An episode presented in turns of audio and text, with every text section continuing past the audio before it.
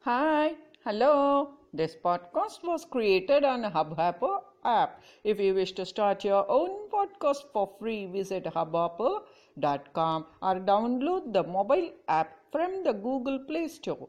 Hubhopper is India's leading podcast creation platform. Start your podcast and get your voice heard across platforms like Spotify, Gaana, Google Podcasts, Wynk Music, and more. Click on the link in the episode description or visit studio.hubhopper.com. Hmm, chimes. Every cloud has a silver lining.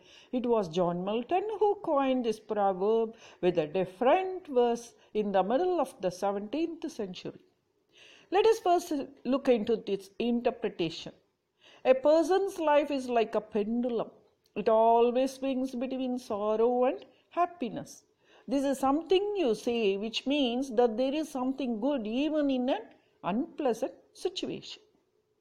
The dark rain bearing storm clouds block out the bright sun at times. This is true, isn't it? However, if one looks up at it, he could see the outer edge of the cloud, thin in layer, has sunlit edges.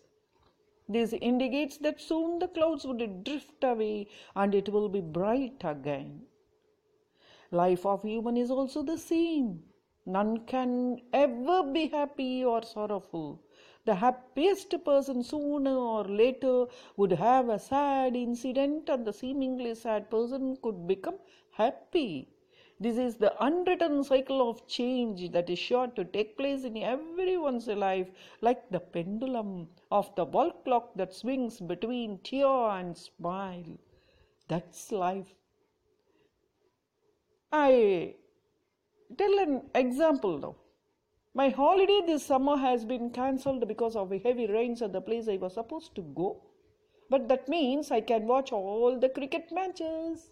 Every cloud has a silver lining. Variant of this proverb is everything changes but change. As said by Zangwill. Hmm, chimes.